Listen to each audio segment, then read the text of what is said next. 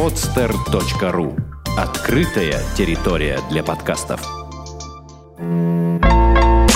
Экстрим Кухня. Все самое вкусное из мира экстремального спорта. Всем привет! А Вы слушаете программу «Экстрим Кухня» — первый русский подкаст для тех, кому близка уличная культура, и о тех, кто непосредственно ее составляет. Одним словом, все самое вкусное, что вы хотели услышать. Если вы впервые с нами, обещаем, ваша жизнь станет интереснее. Меня зовут Наталья Ахмедуева и мой коллега. Виктор Демидов, тоже сегодня с вами. У нас сегодня очень интересный гость, а, и мне кажется, мы заварим, в общем, неплохой супчик. А, в гостях сооснователь школы Roller Pride, первого российского лонгборд-шопа «Невский серф», Team Rider, Daddy's Board Shop и Super Ape Longboards Леша Романов. Здравствуйте. Привет всем. А, Леш, спасибо, что пришел. А, Пожалуйста, расскажи нам свою историю, немножко о себе, так, как ты сам себя ощущаешь.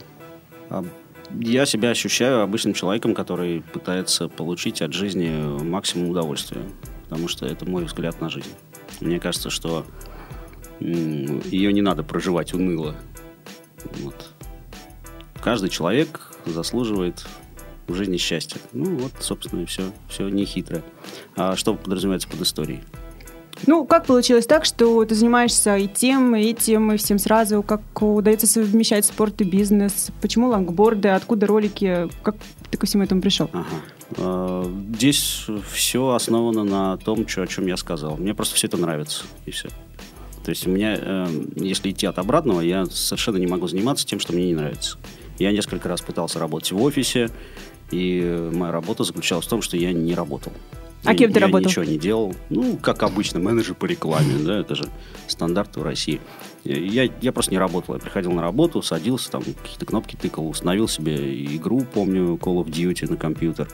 Играл, когда начальник заходил, я ее сворачивал, и все. Это все, что я делал в офисе. Потому что это невыносимо совершенно. Поэтому, когда я понял окончательно, что это судьба, я на все это забил и начал заниматься тем, что мне нравится. Кстати, подскажи, сколько тебе лет? Мне 33 года. И как же все-таки ты зарабатываешь на жизнь? А, Я зарабатываю при помощи школы Roller Pride и при помощи магазина Невский серф. То есть реально вот экстримум жить и в 33 года нормально себя чувствовать? А, Да, я себя чувствую нормально, но это очень относительное понятие. То есть э, я мне много не надо. А, Поэтому, видимо, я себя нормально чувствую. Если бы мне надо было больше, то мне пришлось бы заниматься другими. То есть это какая-то больше философия хип, может быть, хиппи тоже им много не надо было, они там тусовались на всяких вудстоках? Ну нет. Или что-то другое все-таки? Другое, потому что хиппи, они совсем ребята упоротые были, то есть им вообще ничего не надо было. А у меня все-таки есть такие потребности, в общем, довольно нормальные. То есть я себе хочу там хорошую защиту, хороший шлем, хорошую доску. Все это мне нужно. Но есть- больше особо нет. А там дети, допустим, будущее? А, Как? Дети, будущее. Я не думаю ни о детях, ни о будущем, потому что дети это как-то слишком сложно пока что. Вот. Ну, И- 33 года, по-моему, пора уже думать, нет? Ну, наверное, пора, но мне как-то не думается. По-моему, лонгбординг, потому что мы с тобой в первую очередь будем об этом говорить сегодня, спорт какой-то в России засекреченный. Набирая в поисковике лонгбординг в России, выдается буквально 2-3 статьи. Ты доеда, мы с тобой. Ну, какая-то такая история. Что у вас там вообще происходит? Ну, это не очень-то засекреченный спорт. Э, Просто в России ситуация такая, в принципе, с экстремальным спортом. Как сказал мой очень хороший приятель, который уехал э, профессионально кататься за маленький европейский бренд в свое время, э, в Россию экстремальный спорт приходит умирать. Любой. Ну как же, скейтбординг сейчас достаточно на прям пике популярности. Там все есть чемпион уже там ев- европейский. Да, но популярность и спорт – это разные вещи, конечно. Потому что вот на примере сноубординга, на примере лонгбординга мы все прекрасно знаем, что сноуборды уже продаются в, универсамах спортивными, там этими семейными комплектами, или как они называются-то. Народ- того, есть- народный комплект. уже есть факультеты сноубординга, даже Да, есть универс- институт сноуборда в Москве, я Абсолютно- слышал. Абсолютно То есть верно. это А уже- как такового сноубординга нету. Ну, То есть все равно, все равно все в Америке. Не, ну все равно есть свои тоже чемпионы, тоже нельзя отрезать, что... Да, но их мало. Я вот я был в Европе, я смотрел там какие-то европейские соревнования. Я был в, в США, не был, но я смотрел их соревнования.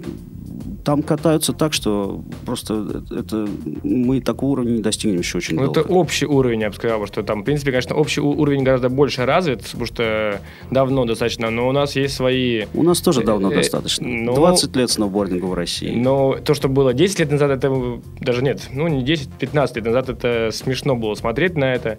То, что Да. мы видим сейчас, это уже европейские соревнования, проходящие в России, Санкт-Петербурге, Но даже это все равно мировые. европейские соревнования. Не, мировые тоже были, Nokia Cup, я вот помню, был что-то Да. года 3-4 назад. И там. все равно это мировые. То есть мы вкладываем в это деньги. Ну, Что да. ты имеешь в А- виду? У нас много денег, мы можем вложить деньги в индустрию, а в, э, а в сам спорт вкладываются со- совсем другие люди. Э, И совсем другие страны. Европа вкладывается в свою молодежь. Там дети катаются на сноубордах, на лыжах. Я вот поднимаюсь на подъемнике, подо мной шкиты там 8 лет едут, и каждый из этих шкитов, их 10 штук, делает бэкфлип на лыжах.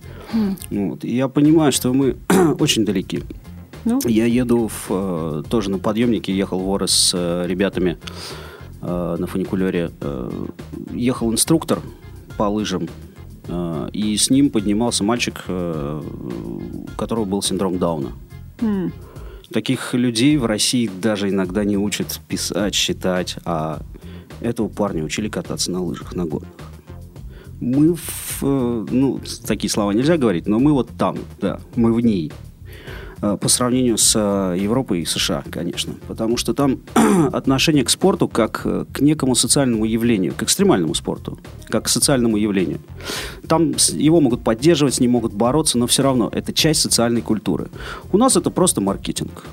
Это как бы такая статья, в которую можно вбивать бабло и отбивать его. в Еще один способ размере. заработать деньги, Да, да, да, да, отмыть да. деньги. Отличный. Не отмыть, заработать. Ну почему? Потому что многие также чиновники не понимают в этом спорте еще можно сделать какую-то лабуду, грубо говоря, и все это схавают люди. Это да. Да, да, да. да. Да, они вообще, мне кажется, это все делают просто для отчетности. Ну, Ну, элементарно, степени, для да. галочки. К сожалению, так и есть. Но бывает иногда и прорывы небольшие, все-таки я считаю. Ну, Как обычно, да. Инициатива, она всегда существует, ее трудно задавить, иначе бы этого всего вообще просто не существовало. Послушайте, ну инициативы все частные. Давайте не будем Да, да, я об этом и По- говорю. да. Вот. А в прошлый раз а, у нас был Паш Мошкин а, в гостях. А, это скейтбордист, а, прорайдер а, разных брендов. И у нас вот а, вышла такая история, когда мы спросили, откуда взялся скейтбординг, он нам рассказал, что скейтбординг взялся, перерос из серфинга. А я вот почитала и узнала, что, оказывается, лонгбординг появился раньше, чем скейтбординг. Вот кто здесь прав? Может что-нибудь рассказать о развитии лонгбординга вообще как...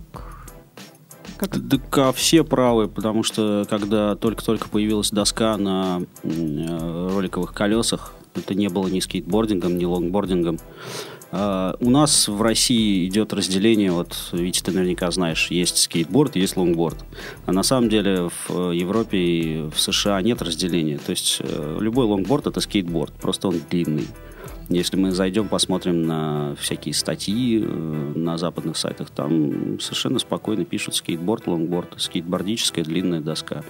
Потому что скейт это вот кататься. Подразделения, грубо говоря, есть лыжи такие, есть лыжи всякие, то же ну самое. да, да, абсолютно. Все равно это лыжи все. Ну, все, это, все это скейтборды. Те немногочисленные источники, которые я вот успела прочесть вот перед нашим интервью, говорят о другом. Они говорят, что а, в тот момент, когда да, как раз родился этот трюк Оли, о котором Паш тоже говорил, ровно в этот момент произошел раскол между лонгбордистами и скейтбордистами, и что это случились вот как раз две большие разные школы. Ну, я бы это расколом-то не называл. Просто одни начали заниматься одним, другие другим, а третьи тем и другим. Одни стали православные, другие католи- католики. Ну, не совсем, наверное, так, да. Ну, просто кому-то надо было все вот эти фристайловые трюки мочить с э, киктейлом, кому-то не надо было, кто-то предпочитал карвинг э, на плоской доске. Но там, тем не менее, даже в лонгборде тоже сейчас есть, в принципе, и прыжки, и даже слайды там ребята делают. конечно. Поэтому уже можно сказать, что это все равно объединилось обратно все. А так оно и не разделялось никогда. Это вот э, в России у нас как бы был скейтбординг, скейтбординг, скейтбординг. Люди, которые ничего о нем не знали, об этом скейтбординге, вдруг увидели лонгбординг, э, поняли, что это как бы серфовая культура, благодаря маркетингу, который на это надавливает. И они начали покупать э, лонгборды и пытаться в эту культуру влиться. Даже, в принципе, не представляете, что такое скейтбординг. И получилась такая каша мала. Которая вот привела к тому, что у нас скейтбординг и лонгбординг отделенные друг от друга понятия. Ну, вот еще такая ситуация, я считаю, надеюсь, ты меня разуверишь в этом, что лонгборд начинают заниматься те, кто со скейтбордом как-то не очень получилось. То есть, например, вот, э, ребятам нравится ездить, ездить там, вот, смотрят, все остальные прыгают, начали там грайнды, а людям просто нравится ездить. Они такие, а нафига мне этот скейтборд, возьму-ка я лонгборд и буду просто ездить и говорить, что я лонгбордист, как бы, и все. Так ли это? Ну, есть, например, я знаю человек Григорий Буйный, да? Знаешь наверняка его. Да, Гришу Но вот я думаю, он из другой, как бы, все-таки категории, когда ребят, которые именно заряжены лонгбордом и хотят как бы, прогресса в любом случае. То есть. Ну, я не знаю, что хочет Гриша. Наверное, просто там кататься как-то, я не могу за него говорить. А, Он хочет выигрывать все-таки, он участвует, выигрывает. Не знаю, я не интересовался, чего, чего он хочет. Э, Я надеюсь, что он э, делает то, чего хочет. Просто я суть моего вопроса к тому, что есть вот ребята, которые, в общем-то, просто хотят кататься, не думая ни о чем, там, как-то берут себе лонгборд, что вот я лонгбордом, не трогайте меня. А другие ребята, вот как э, Гриша, берут лонгборд, чтобы выигрывать. То есть Я бы не сказал, что Гриша берет лонгборд, чтобы выигрывать. Он как-то не очень он заряжен, заряжен, заряжен такой прям э, на, это, на победу. Ну, Тренируется ну, постоянно. А где, в каких он участвовал в соревнованиях? Ну вот всякие скоростные треки, там что-то скоростные. Ничего, он соревнования. выигрывал. Ну я все смотрю за его страницы, и там периодически какие-то победы он там побеждает. Да нет, я бы сказал, что заряженные ребята на соревновательную какую-то составляющую, все-таки, ну, во-первых, они в большинстве случаев в Москве живут.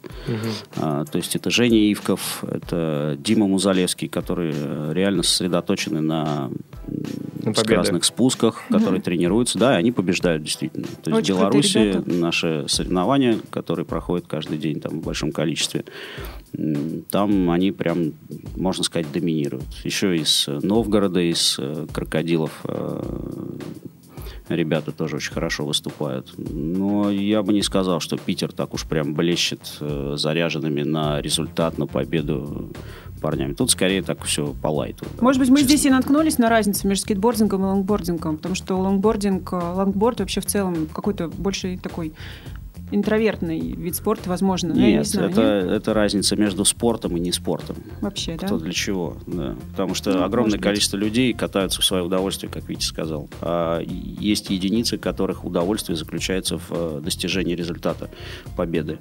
Э, И то, и другое абсолютно правомерно. Но и то, и другое, мне кажется, зависит от той среды, в которой развивается субкультура.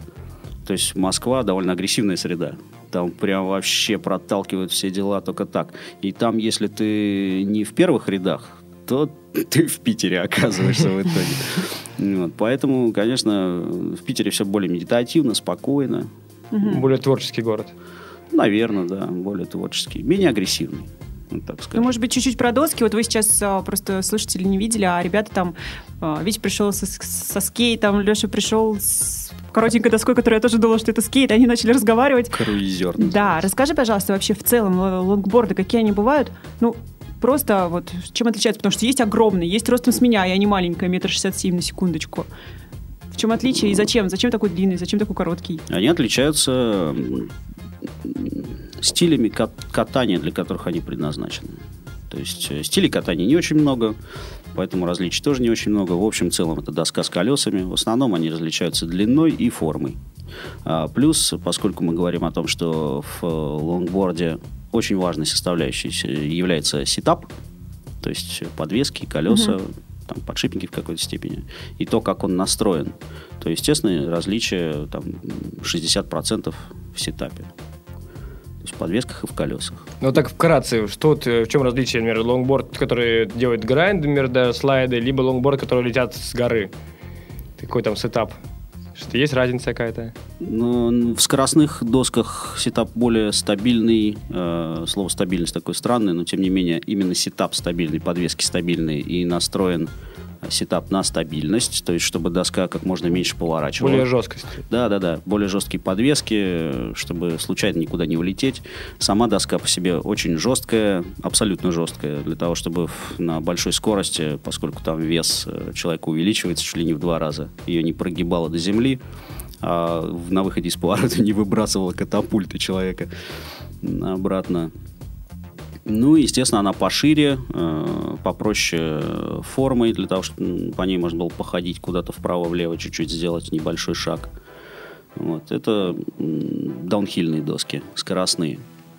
А, Ну и там уже тонкости. Конечно, подшипники высокоточные, конечно, колеса, которые сочетают в себе цепкость в поворотах и скольжение в слайдах для того, чтобы можно было затормозить. А, Шкурка крупнозернистая, которую обычно, если кататься просто по городу, чуть кеду повернул вправо-влево, и полкеда осталось на этой шкурке, поэтому нет никакого смысла ее клеить на обычные доски. Вот это основные отличия. То есть все серьезно, все так заточено, тонко и достаточно дорого. То есть такое оборудование, конечно, дороже, чем у обычных досок. Обычные доски, они не то чтобы попроще, просто там, да, как в автомобиле. Ну, не нужна турбина здесь, это семейный автомобиль. Ну, все, не будем ставить, значит. Они могут быть флексовыми, то есть гибкими. Они а, не требуют э, специальных подвесок, там по 200-300 долларов за пару. Обычные подвесочки карвинговые. Сетап можно настраивать на любую мягкость, то есть по поворотисти, чуть пожестче. Не обязательно переднюю подвеску настраивать помягче, чем заднюю, чтобы хвост не вилял, ну, поскольку это не приводит к спидвоблингу, так называемому. Что такое спидбоблинг? А Это когда задняя подвеска начинает входить в резонанс, э, и хвост начинает, хвост доски начинает на скорости метаться туда-сюда, и там где-то 5, 6, 7 колебаний делает, после чего доска конкретно поперек встает, и человек на скорости там 50-80 км в час выбрасывает Кошмар. в подпространство. Да. Ну, я так понимаю, что все равно подавляющее количество людей катается именно на таких, на, на более простых таких досках, да? Ну, конечно, да, потому что, во-первых, не, не всякому надо с горы нестись. Ну, есть То такие есть- ребята, которые с гор носятся. Я вот, Конечно, да, это... к сожалению, я вот слышал такой случай, что где-то пару лет назад мой знакомый Буч, он с Василиостровской это разбился насмерть где-то тоже. Да, на юге, по-моему, да? Э, да, я точно не помню Крыму. город, что, ну, вот такой, то есть, ну, и бывают такие случаи А тоже, он был да? в шлеме, Конечно, кстати? конечно. По-моему, да. То есть, ну просто это лонг, когда летишь с горы, там может что, что угодно случиться, там и малейшая какая-то неровность дороги, и может закончиться за- достаточно печально. А это правда, что они похожи по манере движения со сноубордом? То есть э, миф ли это, что можно встать, тот, кто стоит на сноуборде, легко поедет на лонгборде? Ну, я не знаю, насколько легко, это зависит от каждого человека, но это не миф.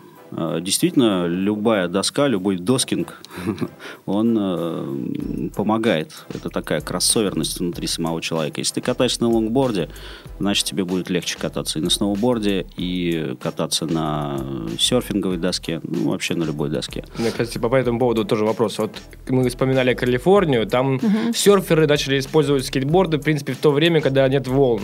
То есть, и вот это как раз лонгборд, там они начали с гор, там вилять, как на волнах. У нас э, волн нету, у нас есть сноубордисты, да, то есть получается, что у нас преимущественно не с волн пошло, то есть не серфинга, а от, сноу- от сноубординга. То есть ребята, которые катаются на сноуборде, летом им делать нечего, они берут лонгборды и катаются. То есть такая ситуация, скорее всего, да?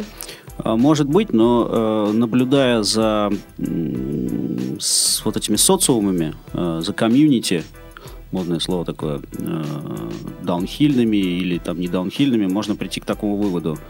Он очевидный достаточно. Питер плоский город. И со сноубордингом здесь тоже туго вообще, дальше некуда. Поэтому у нас все катание в основном парковое.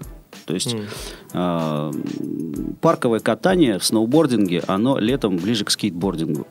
Ну, в общем, Тут, да. да. трудно с этим, даже смысла нет с этим спорить, э, так оно и есть. Поэтому э, очень огромное количество лонгбордистов питерских на сноуборде вообще ни разу не стояло. А, Вот. Потому что они берут эту доску, вот как ты правильно говорил, э, и еще просил тебя разубедить, не стану тебя разубеждать, на самом деле это так. Человек, который боится э, навернуться с какого-нибудь трюка, но хочет э, приобщить себя к культуре серфинга, он обязательно купит себе лонгборд и будет на нем толкаться туда-сюда по городу. Это на самом деле так.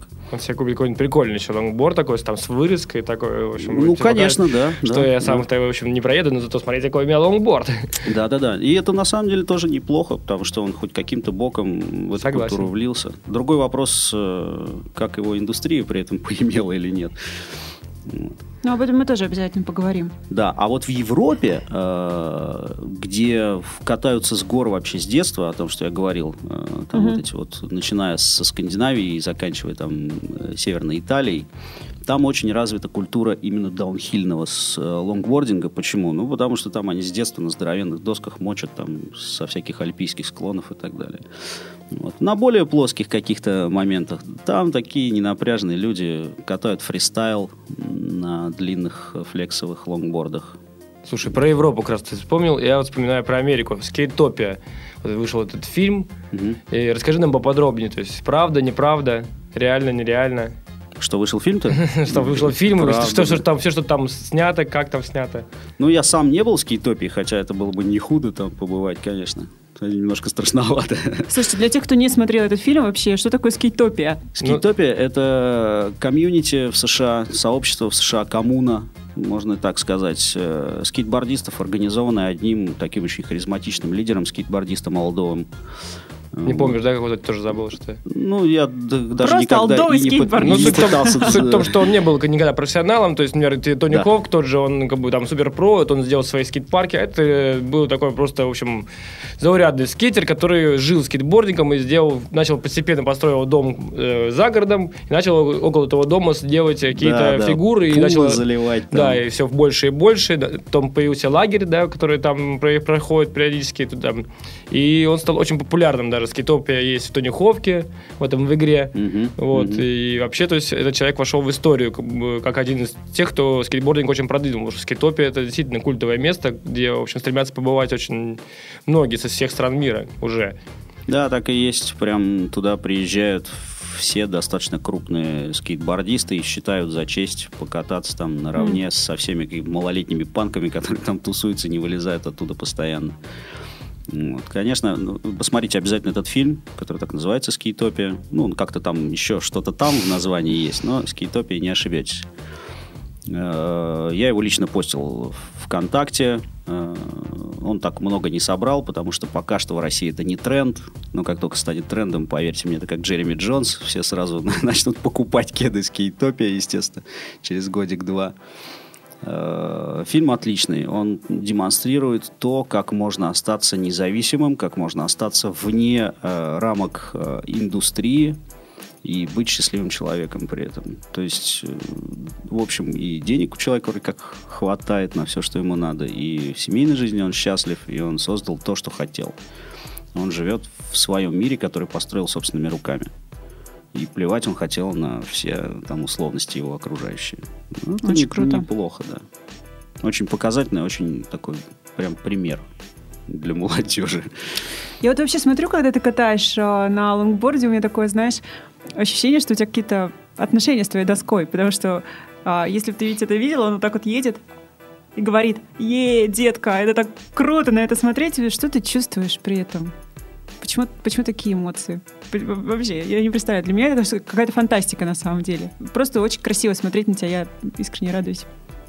Ну, ты же вот ездила с, э, с нами в Кировск, помнишь, да? Ты Помнишь. же получала удовольствие от катания. Ну, видимо, меньше, Да. чем ты, потому что я Потому что ты была больше сосредоточена на обучении. Но эм, это ощущение, его трудно как-то категоризировать, характеризовать. Ну, это просто кайф. Да, Вот э, самое простое банальное сравнение, но очень рабочее, это секс. На самом деле это секс.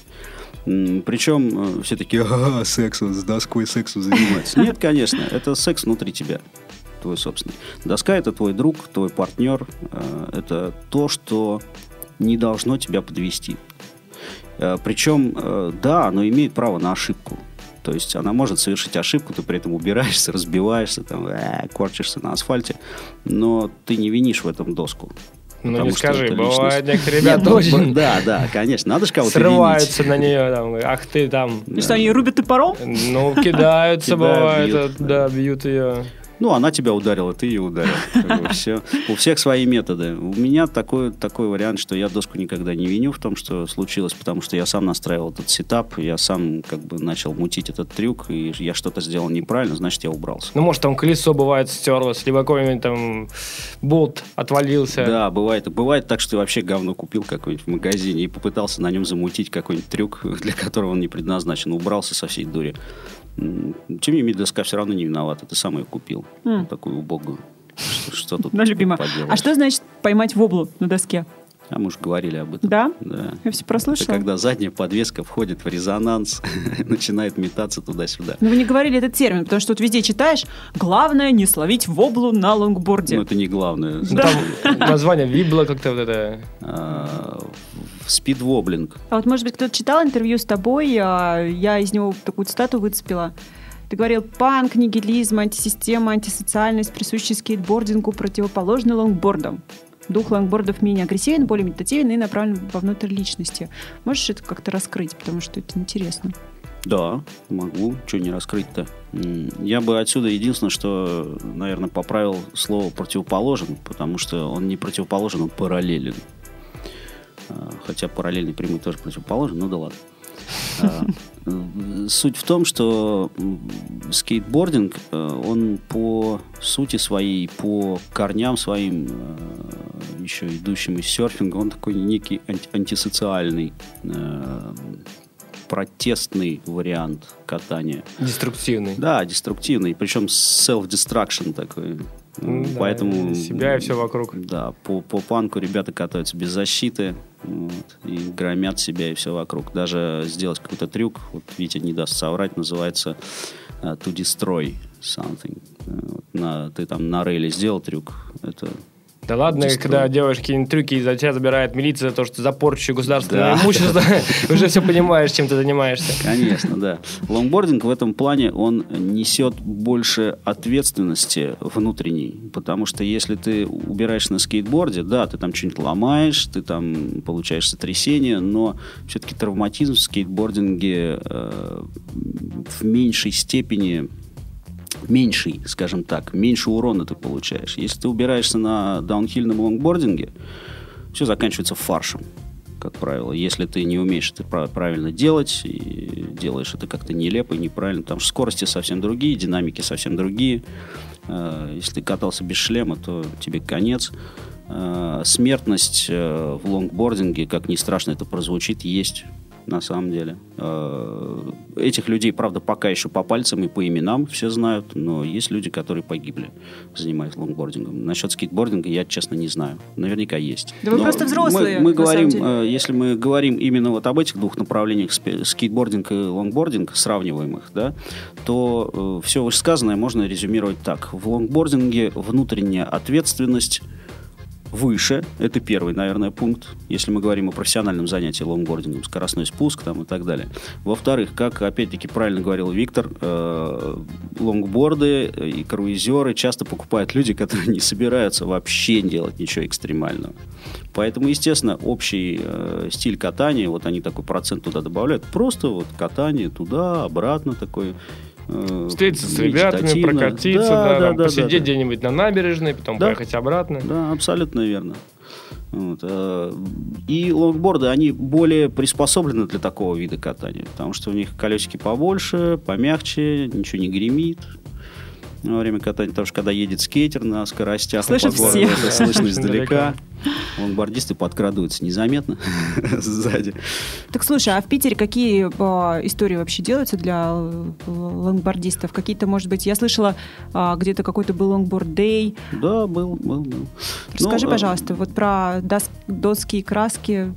Есть Про два выставку. типа, если так подразделять, есть два типа мероприятий. Первый тип мероприятий – это которые устраивают какие-то коммерческие структуры для своего промоушена. Вот. Как правило, эти мероприятия в России не очень интересны, потому что они устраиваются э, с целью э, привлечь как можно больше народу. А в Питере привлечь как можно больше народу э, можно только в самом Питере.